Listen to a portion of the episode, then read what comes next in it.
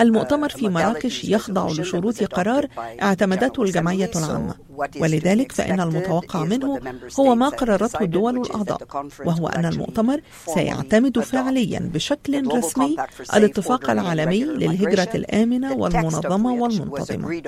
هذا النص الذي تم الاتفاق عليه من قبل جميع الدول الأعضاء باستثناء الولايات المتحدة بطبيعة الحال التي لم تشارك في الفعالية في شهر يوليو، لذا فإن مؤتمر مراكش سيعتمد الاتفاق بشكل رسمي. وفي نفس الوقت ستكون فرصة مهمة بالنسبة للدول الأعضاء للإعراب عن نيتها على أعلى مستوى بشأن تنفيذ الأجزاء المهمة لها بشكل خاص. إنه اتفاق شامل ومبادرة عالمية تضع المستقبل نصب أعينها، لذلك أعتقد أننا سوف نرى التزامات وابتكارات وشراكات بشأن تنفيذ القرار. وكيف سيؤثر هذا الاتفاق العالمي بشأن الهجرة على حياة الناس في كل مكان، المهاجرين وغير المهاجرين، ولماذا يجب أن يشجعوا حكوماتهم على دعمه؟ أعتقد أن الاتفاق العالمي سيتمتع بالتأثير الذي ستمنحه له الدول الأعضاء، فهو وثيقة غير ملزمة قانونيا، ولكنه في الأساس مشروع عظيم للتعاون الدولي في المستقبل، إذا تم في الواقع تنفيذ جميع أهدافه ومبادراته على المستويات الوطنية والإقليمية والعالمية.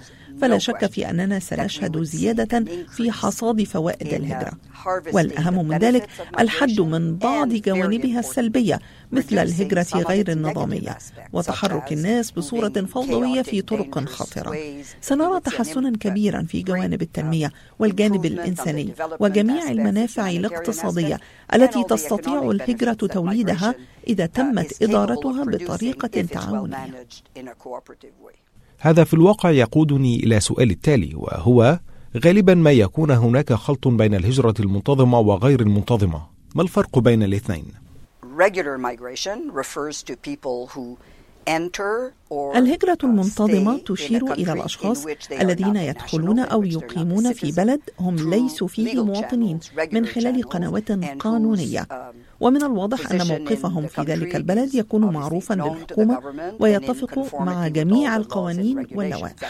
هذه هي الهجرة المنتظمة، وبالطبع فإن الغالبية العظمى من الأشخاص الذين يعبرون الحدود يفعلون ذلك عبر هذه القنوات المنتظمة، يأتون بتأشيرات العمل أو الدراسة أو كجزء من برامج لم شمل الأسرة.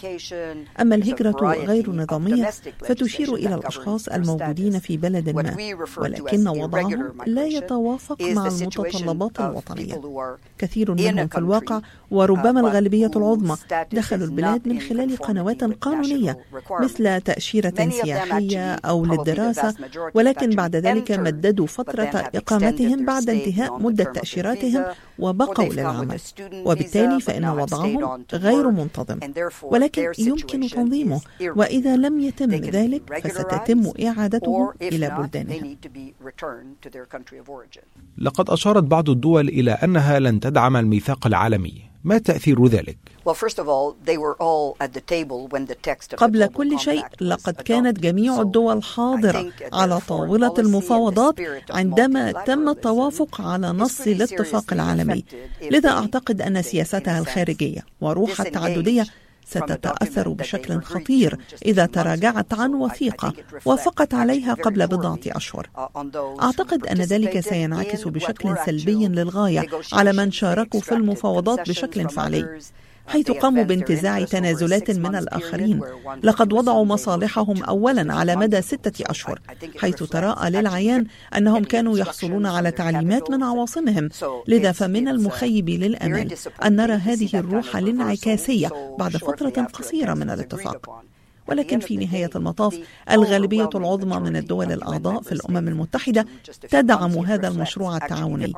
أما بالنسبة لمن يريدون فسخ هذا الارتباط أو لا ينوون تطبيق الاتفاق فهذا في الواقع من حقهم، كما هو الحال بالنسبة لمن لا يزالون جزءا من العملية لتنفيذ الأجزاء الأكثر أهمية بالنسبة لهم. الاتفاق العالمي لا يفرض أي شيء على أي شخص. المهاجرون يقدمون مساهمات هائلة في البلدان التي يستقرون فيها، ولكن بعض الحكومات تنظر إليهم على أنهم تهديد وليسوا منفعة. ما رسالتك لهذه الحكومات؟ أعتقد أن هذه الحكومات بحاجة إلى ترسيخ نهجها في الواقع، لأن المبالغة في تصور أن المهاجرين يشكلون عبئاً أو تهديداً هو عكس الواقع تماماً، وليس من المنطقي وجود سياسات لا ترتبط بالواقع. هناك العديد والعديد من دول العالم اليوم التي ستحتاج إلى استيراد جزء من قوتها العاملة، حيث تشير التركيبة السكانية إلى أن تلك البلدان إذا ما أرادت الحفاظ على معاييرها الاقتصادية الحالية أو حتى نمو اقتصاداتها، فسيتعين عليها استقبال عمال أجانب مدربين جيداً لتلبية متطلبات سوق العمل في بلدانهم. لذا فإن تعزيز ثقافة الاستبعاد في مثل هذه الحالة يؤدي إلى نتائج عكسية تماما. الأمين العام سيطلق رسميا شبكة الهجرة في مراكش، هل يمكنك شرح هذا؟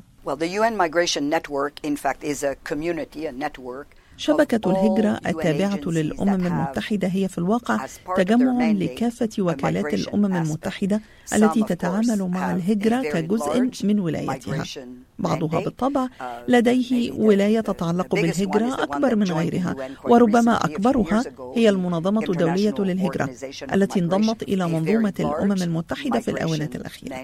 هناك آخرون مثل مكتب الأمم المتحدة المعني بالمخدرات والجريمة الذي يتعامل مع التهريب والإتجار بالبشر، وهذا بالطبع ليس كل ما يفعلونه، ولكن هناك جانب في ولايتهم يتعلق بالهجرة وآخر بتحركات البشر. وبرنامج الأمم المتحدة الإنمائي ومفوضية الأمم المتحدة لشؤون اللاجئين التي تتعامل مع اللاجئين، لكن في كثير من الأحيان يحدث تداخل بين اللاجئين والمهاجرين في التدفقات المختلطة للسكان. لذا فإن جميع وكالات الأمم المتحدة التي لها مصلحة في هذه القضية ستجتمع معا لمحاولة تعظيم نهج تعاوني لكل هذه القضايا. ما هي أفضل الممارسات التي يمكنك الإشارة إليها فيما يتعلق بمعاملة المهاجرين؟ الاتفاق يتعامل مع جميع جوانب الهجرة في الواقع، بعض أجزائه على ما أعتقد لا جدال عليها، مثل الجهد التعاوني على جميع المستويات للحصول على بيانات أفضل حتى يمكن لسياسات الهجرة والسياسات الوطنية والمبادرات الدولية أن ترتكز على الواقع وليس المفاهيم الخاطئة والافتراضات.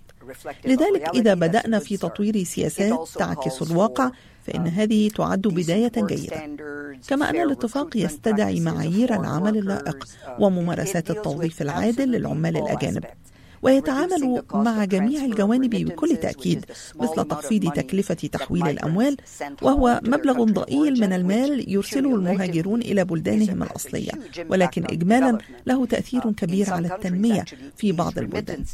في الواقع هذه التحويلات التي تأتي من الشتات تصل إلى 20% من الناتج المحلي الإجمالي لبعض البلدان، لذا فإن خفض تكلفة تحويل تلك الأموال سيوفر المزيد من الأموال من أجل التنمية. هناك العديد من الجوانب، وفي نهاية المطاف إذا تم تنفيذ جميع مبادرات الاتفاق العالمي أعتقد أننا سنشهد تحسناً ليس فقط في حياة المهاجرين أنفسهم وهو أمر بالغ الأهمية، ولكن أيضاً في المجتمعات المضيفة. وما هي الخطوات التالية بعد اعتماد الميثاق العالمي؟ الخطوة التالية ستتمثل في جوهرها في تنفيذ المبادرات أو تنفيذ الأجزاء المهمة بشكل خاص لبعض البلدان أو المناطق. لذا أتمنى أن نرى الكثير، ليس فقط مبادرات وطنية ولكن أيضا مبادرات إقليمية وفرعية لتعزيز القنوات القانونية للوصول إلى أسواق العمل وتذليل ذلك، والحد بشكل تعاوني من تدفقات المهاجرين غير النظامية والخطيرة والفوضوية، واتخاذ جميع المبادرات حسب اعتقادي التي ستحصد فوائد الهجرة وتدفع بعض سلبياتها.